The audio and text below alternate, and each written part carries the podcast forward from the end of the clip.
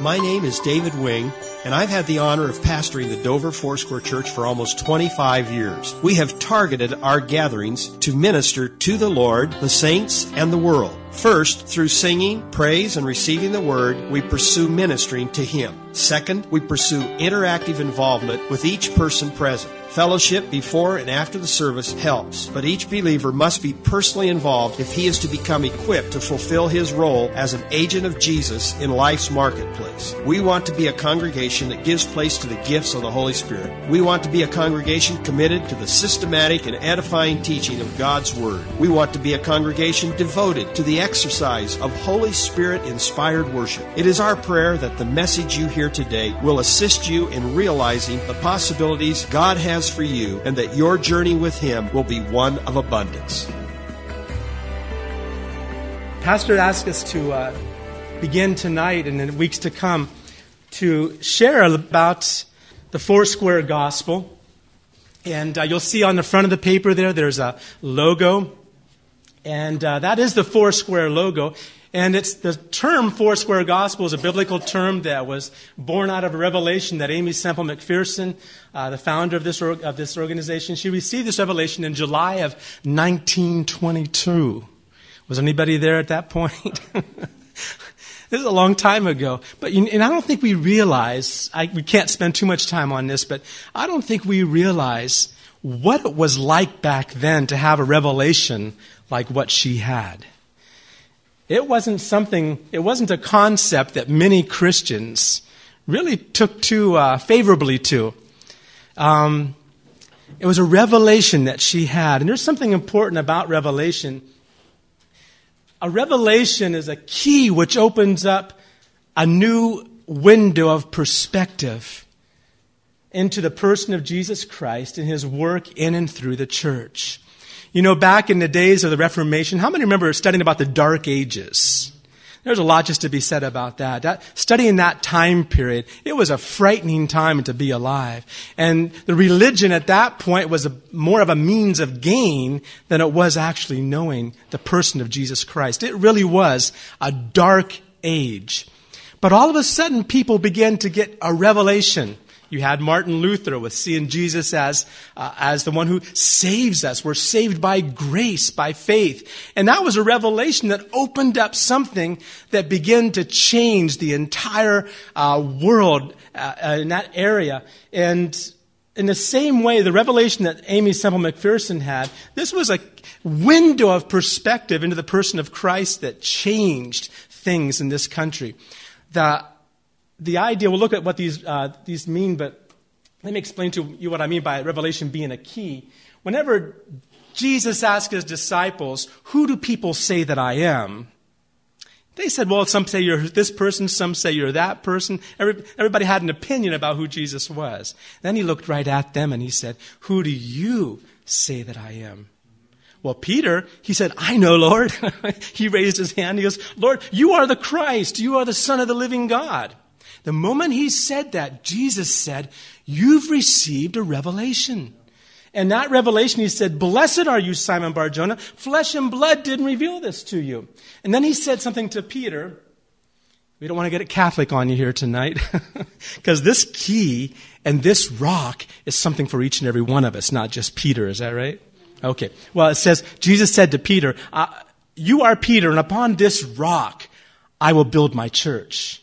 I think when he said rock, he was pointing to himself, to be honest. and he said unto Peter, I give you the keys of the kingdom. Revelation that comes from the Father opens up keys in our lives. And that's what happened basically in 1922. That revelation came, and there was so much that was happening there. This is the Foursquare logo.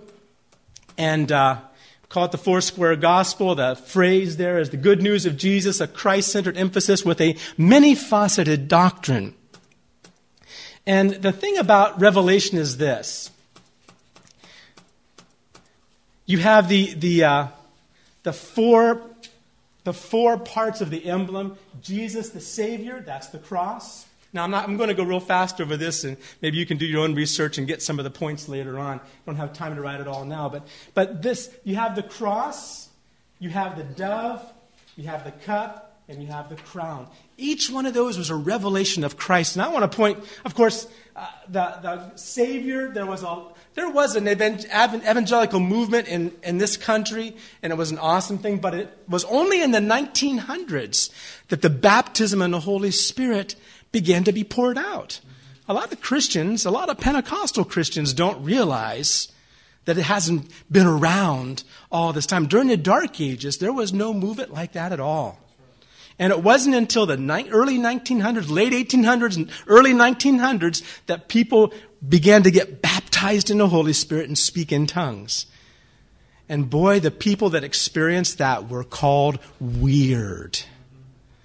And if I'm not mistaken, I think people that belonged to this church back in 1927 when it started, they were called weird. We're not so weird anymore because it's people understand it's more widespread. But back in those days, it was strange. Speaking in tongues, shouting, raising your, making noise in church. That's weird. But you see, that revelation opened up something that was awesome. And that wasn't the only thing she saw. She saw so much more. Let me just give you an illustration here. Think of these as different revelations of Christ that we receive, and each one of them. And each revelation we receive of Christ, we're not just talking about head knowledge, not just all of a sudden, okay, yeah, I accept that truth up here. That doesn't work. Not everything we know up here is something that's revelation that comes down here the moment you got saved, uh, how many of you knew about Jesus before you got saved? Okay, it was up here. I knew about it. We used to call it an 18 inch or a 12 inch conversion from head all the way down here. But when Jesus as Savior became a revelation, that's when we got saved. How many understand that? You see? So we're not just talking about, well, I'm going to learn all these facts and get it all up here. It doesn't work like that. It needs to come by revelation. And each revelation that we receive opens up a window. Now, what are you starting to see there? You seeing a tree? Okay, watch. It's a nice tree out in the field. That's what we think we're looking at, right?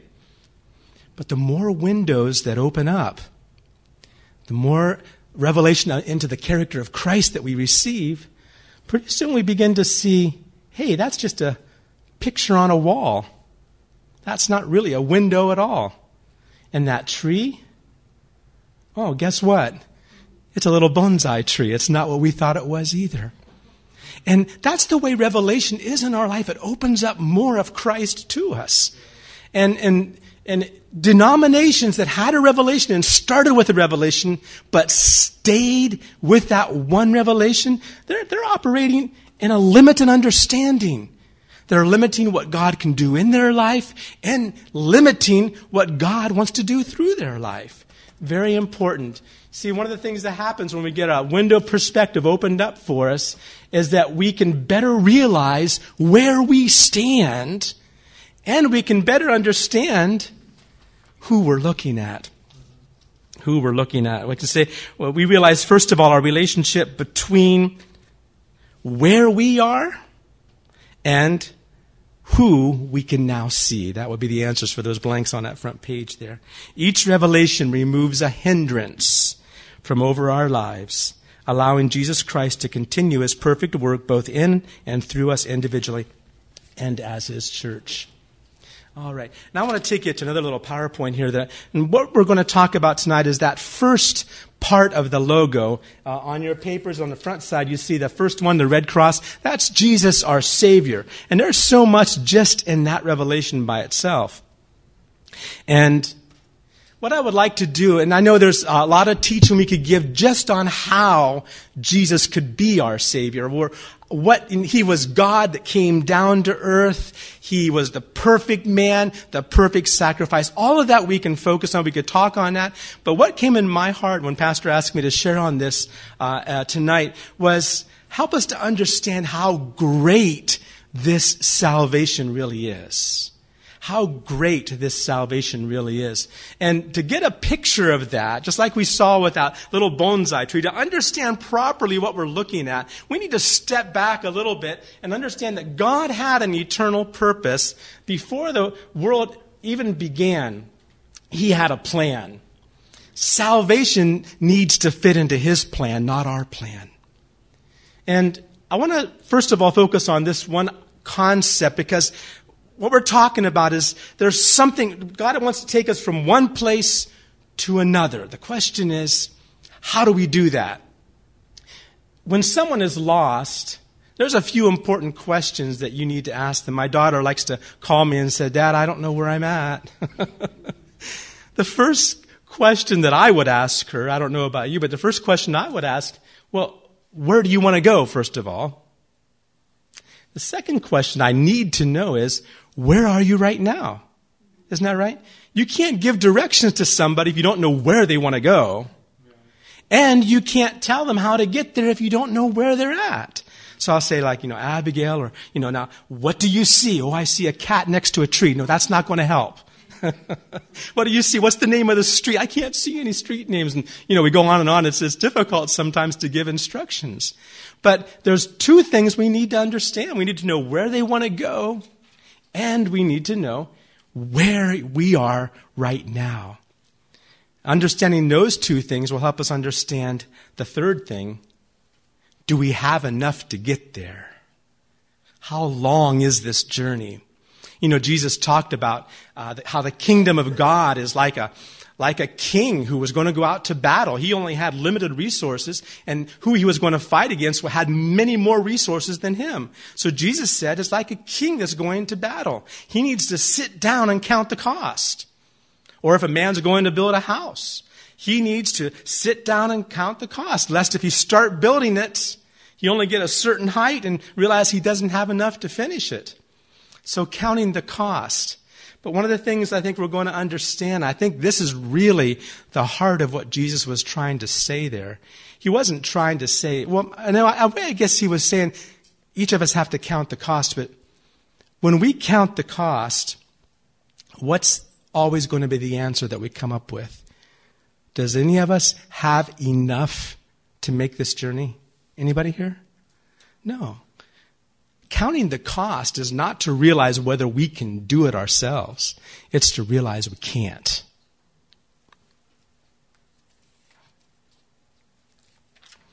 Hope I'm keeping to my outline here. It's a little tricky sometimes. But when we count the cost of the journey, we'll always come up short.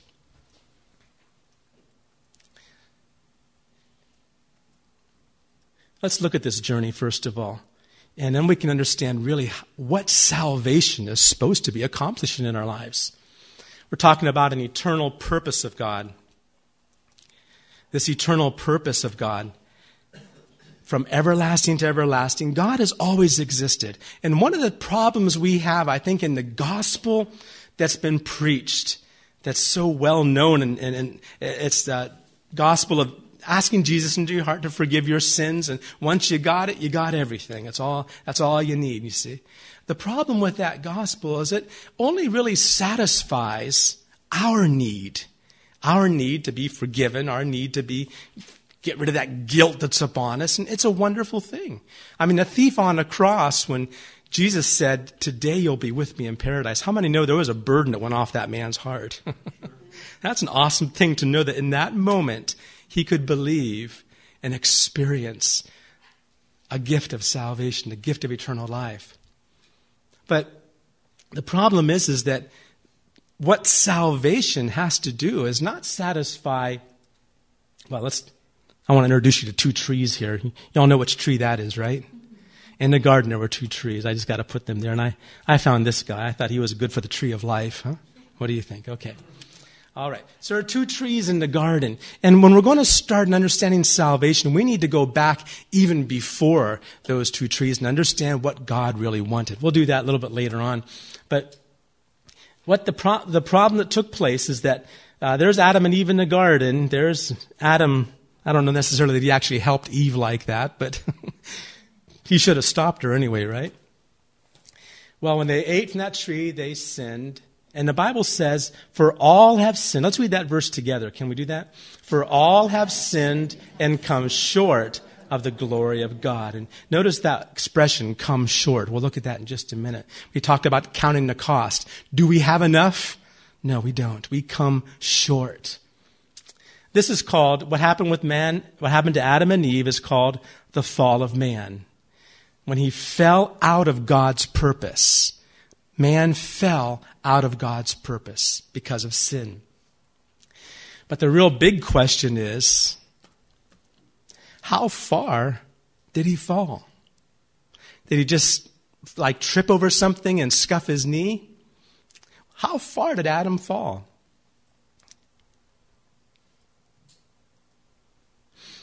Well, this expression, for all have sinned and come short of the glory of God.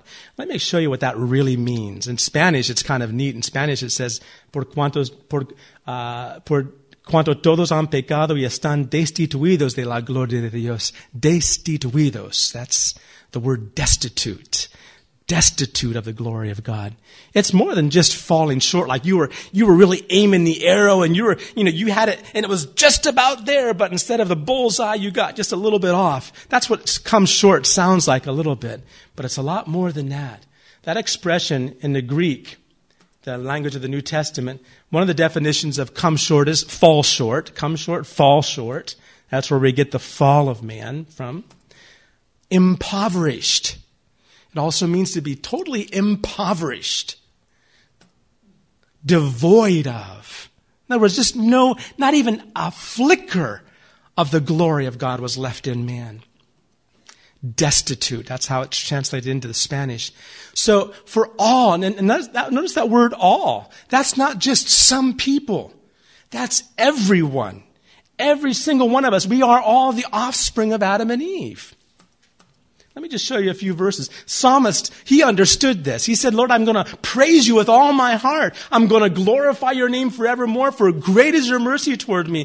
For thou hast delivered my soul from the lowest hell.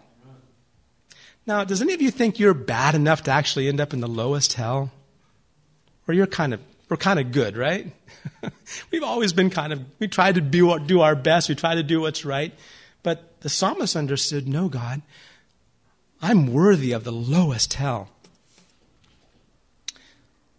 Paul made this statement. He said God's grace was abundant. He said, here's a trustworthy statement that deserves full acceptance. Christ Jesus came into the world to save sinners, of whom I am the worst. Well, that's Paul. Of course, he was a pretty bad character, wasn't he? Let's go on and see. In Isaiah, notice the word all in this verse. For all of us have become like one who is unclean, and all our righteous deeds are like a filthy garment. I won't even try to explain to you what that really means in the Hebrew. It's not, it's more than just something with a little bit of dirt on it. It's something that's absolutely polluted. A filthy garment. Even all the righteous things we've tried to do. Any righteous thing a man tries to do, it says it's filthy garments. Uh, Jeremiah said, The heart is more deceitful than all else and is desperately sick. How many of you had one of those hearts before you came to Jesus? Yeah? Desperately sick, deceitful. In fact, we're still dealing with things in the heart. Some people come to church and they say, well, I don't understand. People in church are supposed to be nice and people are supposed to, in church are supposed to be like this. No, man, we, we got that. God has to keep on working with us yet, doesn't he? There's still a lot of stuff he's got to deal with in our lives. Romans 3, all, as it is written, there is no one righteous, not even one. There is no one who understands. There is no one who seeks God. You know, when I hear someone sharing a testimony, they say, Well, you know, all my life I've known the Lord. Something up here flashes. I think they don't know what they're saying. The Bible doesn't say that, does it? Does the Bible say that there's some people that have always been seeking after God? That some people seek after God, but a lot of other people don't? Is that what it says? Doesn't that include everyone? No one seeks God. There is no one who does good, not even one. That's pretty inclusive, isn't it? And he goes on to explain why that's important for us to understand. Uh, so that every mouth, this is Romans 3, so that every mouth may be silenced and the whole world may become accountable to God. One thing that happens at the cross when we really see what Jesus had to do for us is that we understand we are all brought down to the exact same level. We'll look at that in just a minute here. The Bible says not only are we just bad, not only are we just filthy, not only are we just, you know, uh, have a deceitful, sick heart, but the Bible says you were dead. We were literally dead men walking, weren't we? See, when Adam and Eve ate from that tree up there, God told them, in the day you eat thereof, you shall surely die. Now, when they met up with the devil, the serpent, their serpent said, Did God say you was going to die? You're not going to die the same day. You're not going to die like that. Well, who was right? Did Adam, did, when Eve ate from that tree, did she cough three times and fall over dead? Did Adam eat of it and cough a couple times and fall over dead? No. So who was telling the truth? The devil or God? Well, we know who's telling the truth, right? God was The question is, what died? Their body didn't die that very moment, but something far more important did. And that was the spirit God had breathed into man. Their spirit died. When Pastor uh, Dennis Shear was here, he was talking about that new life. When we're born again, we receive a, a new life. A breath comes inside of us. So we're filthy. We're, there's no one that seeks God. Not, not one righteous. No, not one. Even the righteous things we've tried to do are filthy rags. We're dead. Not only that, it goes on to say we're children of wrath. And not just a few of us, all of us. In fact, in Romans 5, it talks about how we were enemies. In Colossians 1, it says how we were alienated in our minds and hostile against God. Oh, but I always loved God. the heart is more deceitful than anything else, isn't it? So the Bible tells us exactly. Now, the Bible declares, the Bible declares man, whoops, I'm sorry. The Bible declares man to be totally destitute. The question we've been asking ourselves is, how far have we fallen? Well, the Bible declares man to be completely destitute of anything he created him to be up there in his eternal purpose. But I don't feel like I'm all that bad. You know, our problem is here, here's an illustration I like to give to you. Let's suppose, um, suppose Marietta and I, uh, we are from a town way up in the remote parts of Canada, and everyone in that little town, that little village, everyone there, it's, it's an isolated village and no news, nothing. We're just kind of isolated from the rest of society. But everyone in that society, everyone in that little village is missing their left arm. All of them. Now, if all of them are like that, no one's going to feel like they're missing anything, are they? I'll look at Marietta and shake her hand. Right hand. and, and, you know, we wake up and we, we've learned how to do everything with our right hand. We never had a left arm. We're, we're born, and everyone around us looks exactly the same. They are missing the left. So, do we realize we're missing something? No. We, we feel very normal until all of a sudden someone from another place comes into town and he's got something on, on this side of his body that moves. What, what is that thing? Why does he have one? That's weird. He's got something that moves on the left. It looks like an extra arm. That's strange. Wouldn't that be strange to us? Think about that just for a minute. Well, in the same way, we don't feel, man, people you talk to, how many have tried to witness to somebody and it's like you're telling them, telling them they need something and they don't need it. Like you're convincing them to take Tylenol and they say, I don't have a headache. but you need the Tylenol. You've got to take it. Why? I feel good. No, you have to take Tylenol. That's ridiculous. They, would, they think we're, we're, someone said that a theologian is someone who's answering questions that nobody's asking. Don't you feel like that sometimes? You're telling people they need something, they don't realize they need it. And that's some, even as us as Christians, sometimes we end up on this horizontal plane and, and we just, we don't feel, well, okay, I know I'm saved now, everything's feeling better, but we don't realize that the Word of God is still true. We need a Savior. Can you say amen to that? Why don't we feel we're all that bad? Well, in the cross, by looking at the cross, and we can understand the severity of our sickness by understanding the cost of the cure. if we weren't really all that bad, there would have been no need for Jesus to die on the cross for us, would there be? See, when you go to a doctor with a little bit of a cough and the doctor says, you know, he comes back after a long time and tells you you have to take about $1,000 of medicine each month for that little cough. All of a sudden, either you realize this doctor is wrong or that cough is more serious than you thought it was. When we understand the cure that's been provided for us, all of a sudden, a revelation can come to help us to see how sick we actually were. How sick, how far we've fallen from what God has for us. Just because what Jesus provided for us on the cross is free, it would be a big mistake to equate free with cheap. Can you say amen to that?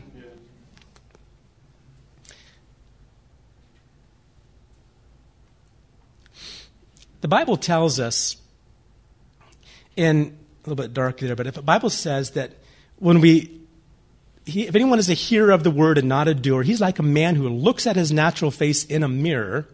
For once he has looked at himself and gone away, he has immediately forgotten what kind of person he was.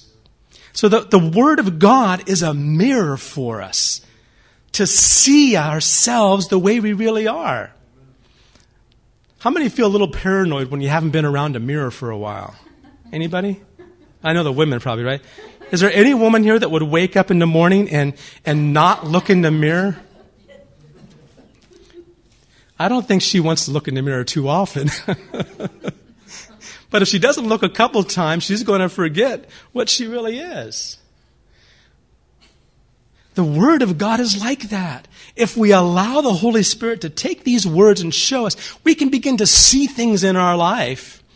Even after being saved, there's things that God shows us that's just a lot of garbage. Anybody noticed anything like that in your life? And you wonder, how did that get there? How did that stuff get there? You know, you know, when we come to Christ, and I'm going to show you about salvation. Very, salvation is a gift. It's a gift. When we're born again, it's a new life that, that just comes and, and God breathes upon us. There's life there. But there's still stuff that He wants to change. How many can say amen to that? Okay. You done seen a woman there? How many think we need to see that mirror of God's Word more often, right? Whoa.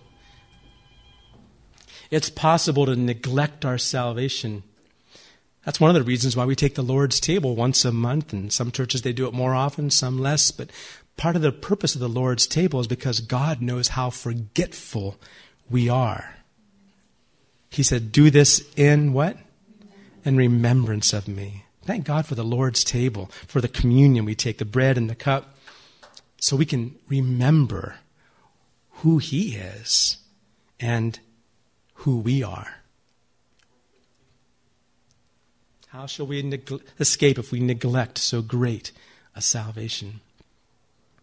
So great a salvation, so great a Savior. Paul was talking about the gospel. The gospel is very, very simple.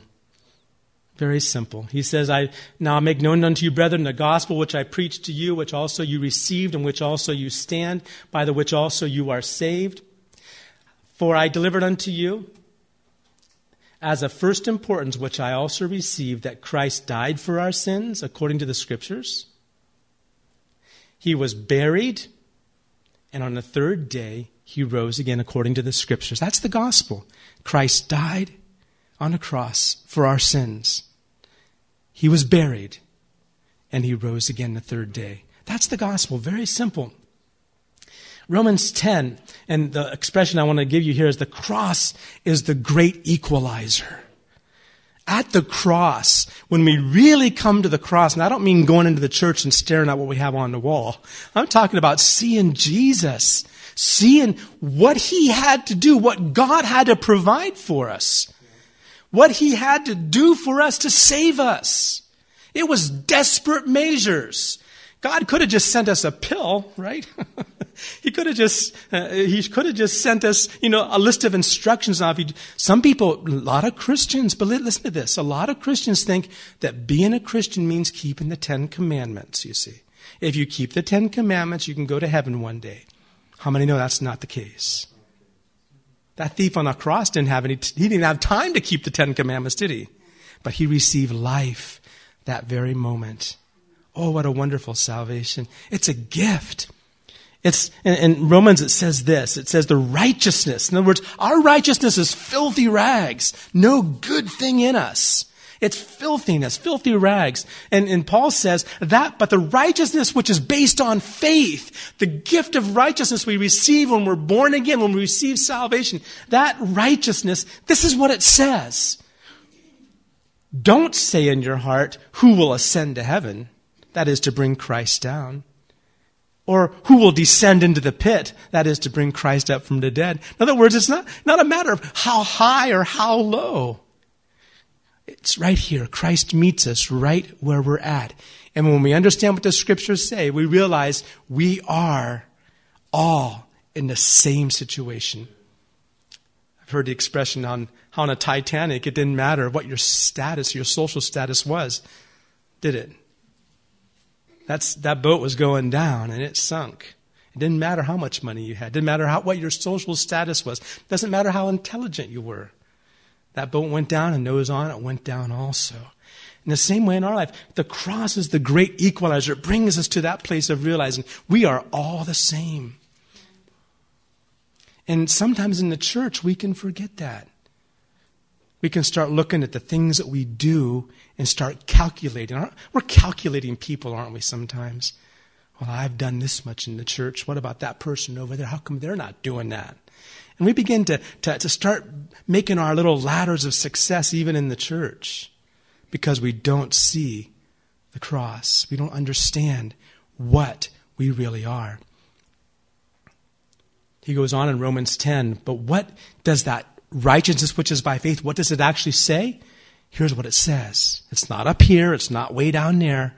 Here's what it says. Where is it? Where is that word at? In your and in your Let's say that again. Let's read that verse together. But what does it say? The word is near you, in your mouth, and in your heart. That is the word of faith which we are preaching. Well, what is that word of faith? Let's read this together also. Here, we, here again, we see mouth and heart mentioned there. That if you confess with your mouth Jesus as Lord and believe in your heart that God raised him from the dead, you will be saved. Let's read on. This, this is the last verse 10. For with the heart a person believes, resulting in righteousness, and with the mouth he confesses, resulting in salvation. That's how we're saved. That's how we experience salvation. But what I want to show you is that it doesn't just end there. Salvation is much more than just that. God demonstrated his own love. Christ died for us, Romans 5 8. He demonstrated his love. Jesus was the fully man, fully God, the perfect man, the perfect sacrifice, the perfect Savior. How many can say, Oh, what a wonderful Savior with me? okay, there's so much just to talk and teach about that. But that won't mean much to us. Just like trying to get someone to take Tylenol when they don't have a headache. That Tylenol doesn't mean much to them. But boy, when they get that migraine headache, they're going to wonder what they can take for it, right? Well, understanding what Jesus did for us, we need to understand why we needed it.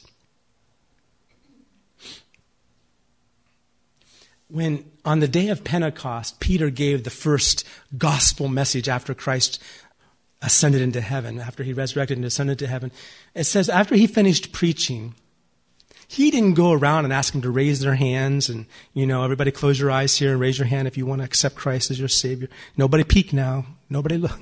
he didn't do that. I mean, there's a lot of ways God uses to bring people to the Lord. He didn't have to say anything. He preached the message and the people wanted to know. What did they say? They were pricked in their hearts and they said to Peter, Men and brethren, what shall we do? And if you remember what he had been, if you read that whole chapter, the things he was preaching about was the events that took place, the outpouring of the Holy Spirit, and the fact that they had crucified Jesus. All of a sudden it became real to them. He died in my place. I'm the one who put him there. It wasn't that Roman centurion. It wasn't the religious Jews. I'm the one who nailed him to the cross. What can I do? I'm guilty of nailing him to the cross. He did that for me. Men and brethren, what shall we do? Well, look at Peter's answer. Now, let me just make one more point here. If salvation only included the forgiveness of sins, like the thief on the cross, he received that right away. That was awesome. But if that's the only thing that salvation included, well, man could stay right there and just be a happy church member the rest of his life. That's where a lot of churches actually are. They experience forgiveness of sins and they just continue singing and celebrating about it. Maybe bring some other people in and say, oh, isn't this wonderful what God has done for us? And it is. That thief on the cross, he's going to be very happy in heaven, isn't he? Knowing that he was able, at the last moment of his life, he was able to receive the gift of life. But the need of man would be graciously met through forgiveness of sins and hope of eternal life. Our, our need would be met. We could, very happy people will be. But would God's need be fulfilled? See? He doesn't just want to forgive our sins and wash us up and let us go our way. He has a plan for our life that was in effect way back before the Garden of Eden. When He created man, He knew what He was doing, didn't He? He created man on purpose and with purpose salvation has much more, and we'll look at that in just a minute here. This salvation should provide a way for us to return back into God's eternal purpose. That should be the purpose of this salvation, so great a salvation. Christ did far more. His death on the cross was part of it, but his burial, his resurrection, all that was provided there wasn't just to make us happy, forgiven sinners, but to take us back into God's eternal purpose. Men and brethren, what shall we do? Yes, God has a plan. Salvation belongs to the Lord. Psalms 3 8. What shall we do, Peter? What do you want us to do? Well, Peter's answer is this here. Let's see. I went too far.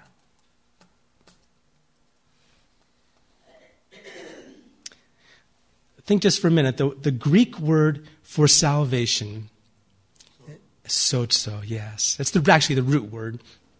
There's solteros, different words, forms of it, but the root word, it's sozo. Let me give you the actual meaning of this word. And I think you'll see for yourself that salvation is more than just having your sins wiped off of you, more than just having your name put in a book of life. Salvation includes a lot more. And when you read through the Bible, for instance, in 1 Peter, it talks about receiving uh, as the end of your faith, the end of your faith, the salvation of your souls. There, there's, there's all kinds of things in the Word that, that if salvation is just forgiveness, if there's not more, then there's a lot of times in there that talks about salvation. It just doesn't make sense. There's a lot more involved in it. Let's look at the meaning of the word sozo, the word for salvation, root word. Save, okay. Now listen to this. Deliver. Well, that's along the same lines. He's going to deliver us preserve. Oh, there's another meaning to it, isn't it? Not just rescuing us, but He's going to keep us. Bring safely. Pastor's been talking about the word for prosperity and, or to prosper in the Greek. It means to, to push along the highway, to push forward. How many have heard that message he's been sharing? God wants us to prosper. Salvation is part of that plan of prosperity, to push us along safely. How about this? Heal. Not only physical healing, but that's included in it. By his stripes we are healed, but healing for our entire being. Restore. Not just clean us up. He wants to bring us back. Like the prodigal son, the father didn't just say, okay, yeah, you can be one of my servants in the house now. He said, come on, let me put a ring on your finger. Let's, let's have a party. We got more things. Let's, let's get back into sonship again. Oh, I like this one. This is a, more of a King James expression, but made perfectly whole. Perfectly whole. Now, does anybody here feel like they're perfectly whole yet, or there's still, still some more God's trying to do? You see? Salvation continues. There's a lot to put here. Um, Peter told them, of course, they needed to repent.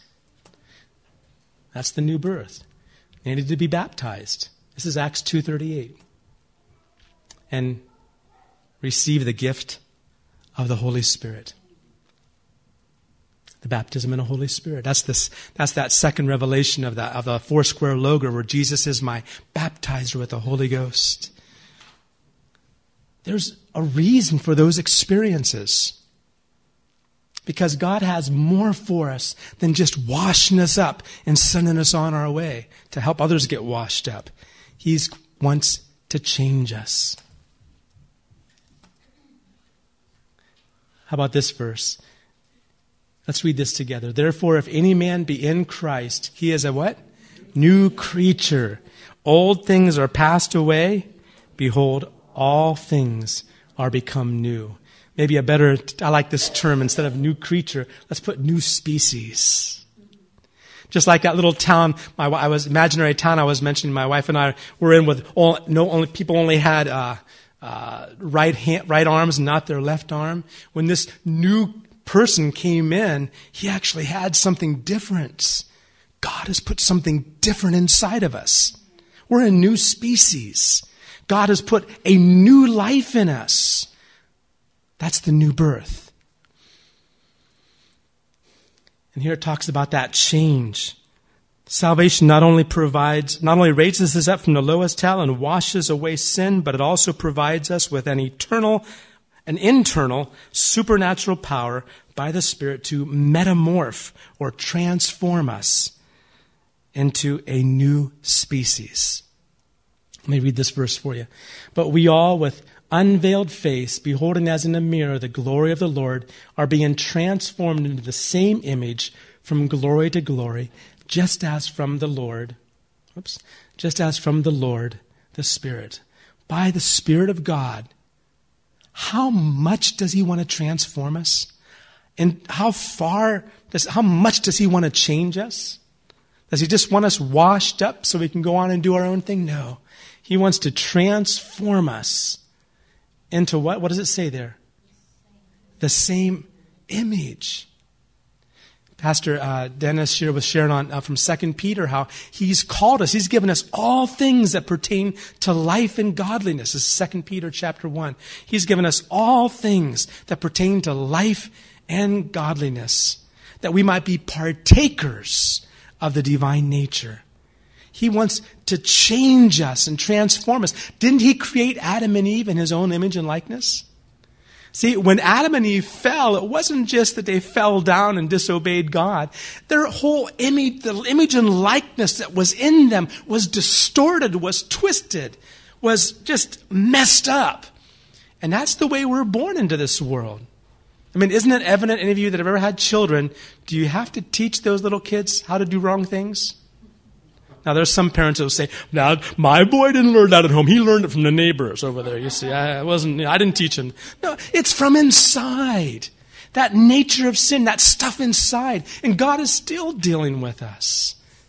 And this plan of salvation. So when we say Jesus is our Savior, we're talking about more than just having our sins washed away by the blood of Jesus. We're talking about all that we mentioned that salvation does. It preserves, restores, it brings us safely along on that journey, and it uh, makes us perfectly whole. That's the end of our salvation. And let me just go on real quick. As we call it the upward call. This upward call back into God's purpose. Paul says, I press on. Let me see here. Lost my place. I press on toward the goal for the prize of the upward call of God in Christ Jesus. Philippians 3:14. And if we compare Revelations 21 and 22 with Genesis 1 and 2. Remember, I mentioned that we, we, we don't want to, when we understand salvation, we have to understand really where we fell from. We didn't just make a little boo boo in the garden by eating the wrong fruit and, you know, fell down and scuffed our knees. This is falling out of God's eternal purpose. And we see it in Genesis 1, and you compare that to Revelation 22. 21 and 22, you'll see something interesting. In Genesis, you see a tree of life. You see a river. You see gold. Read it. You'll see there's gold and there's precious stones. There's fellowship with God. Wasn't that right? They walked in the garden. They walked, you know, it wasn't just like we sing that song, I come to the garden and walking with him and talk with him. Uh, we sing about that, but Adam and Eve literally experienced that kind of fellowship right there in that garden. There was a man and a woman in that garden. There was a marriage in that garden. Well, God's eternal purpose, same thing we see in the book of Revelation. Is there a tree of life in Revelation 21 and 22? Yeah, sure is. Is there a river of life there? Oh, yeah, there's a river there too, isn't there? Gold and gems, yeah, pearls, precious stones, it's all there. Is there a fellowship with God? Oh, yeah. How about this? Is there a man and woman there? Who's, I'm sorry, was it? There you go. You have, yes, a man, Jesus and his bride, the church. There's a marriage, isn't there? The New Jerusalem talks all about it there. You missed that. There's a bride. The best I could do for the bride of Christ and Jesus. There we go. I'll let you guys read that. God, what?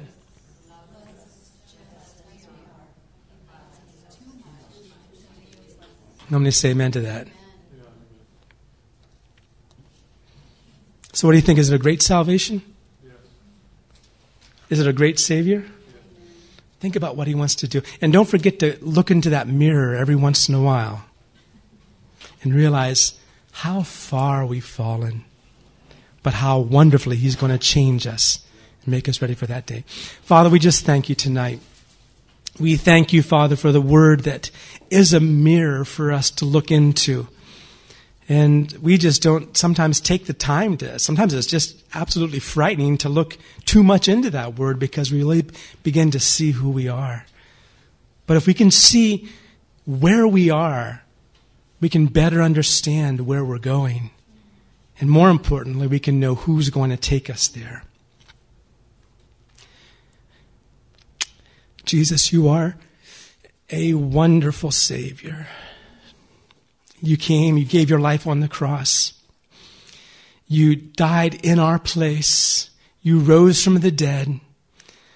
And we pray, Lord, that you would just help us to know you more and, and you'd open up our, the eyes of our understanding to see more clearly who you really are and who you are to us not only for our own selves, not only for our journey, but Lord, there's so many others that haven't even begun on that journey. They don't even know there is a journey to be on.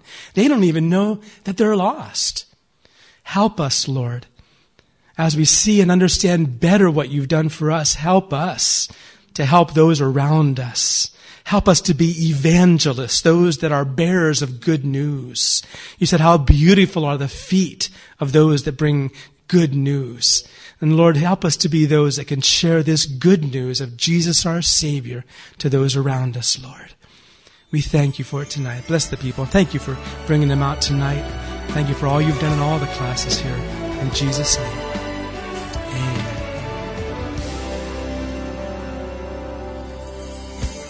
Thank you for your interest in the Dover Foursquare Church. My prayer wish is that you have felt the presence of the Holy Spirit. It is our desire that our preaching and leading the congregation will always be word centered and applicable to life. It is our desire that our worship be the pathway unto further transformation into the likeness of Jesus. With everything we do, our prayer is that we will rest in God's love and Christ's mighty work on the cross. We are blessed with a loving pastoral staff.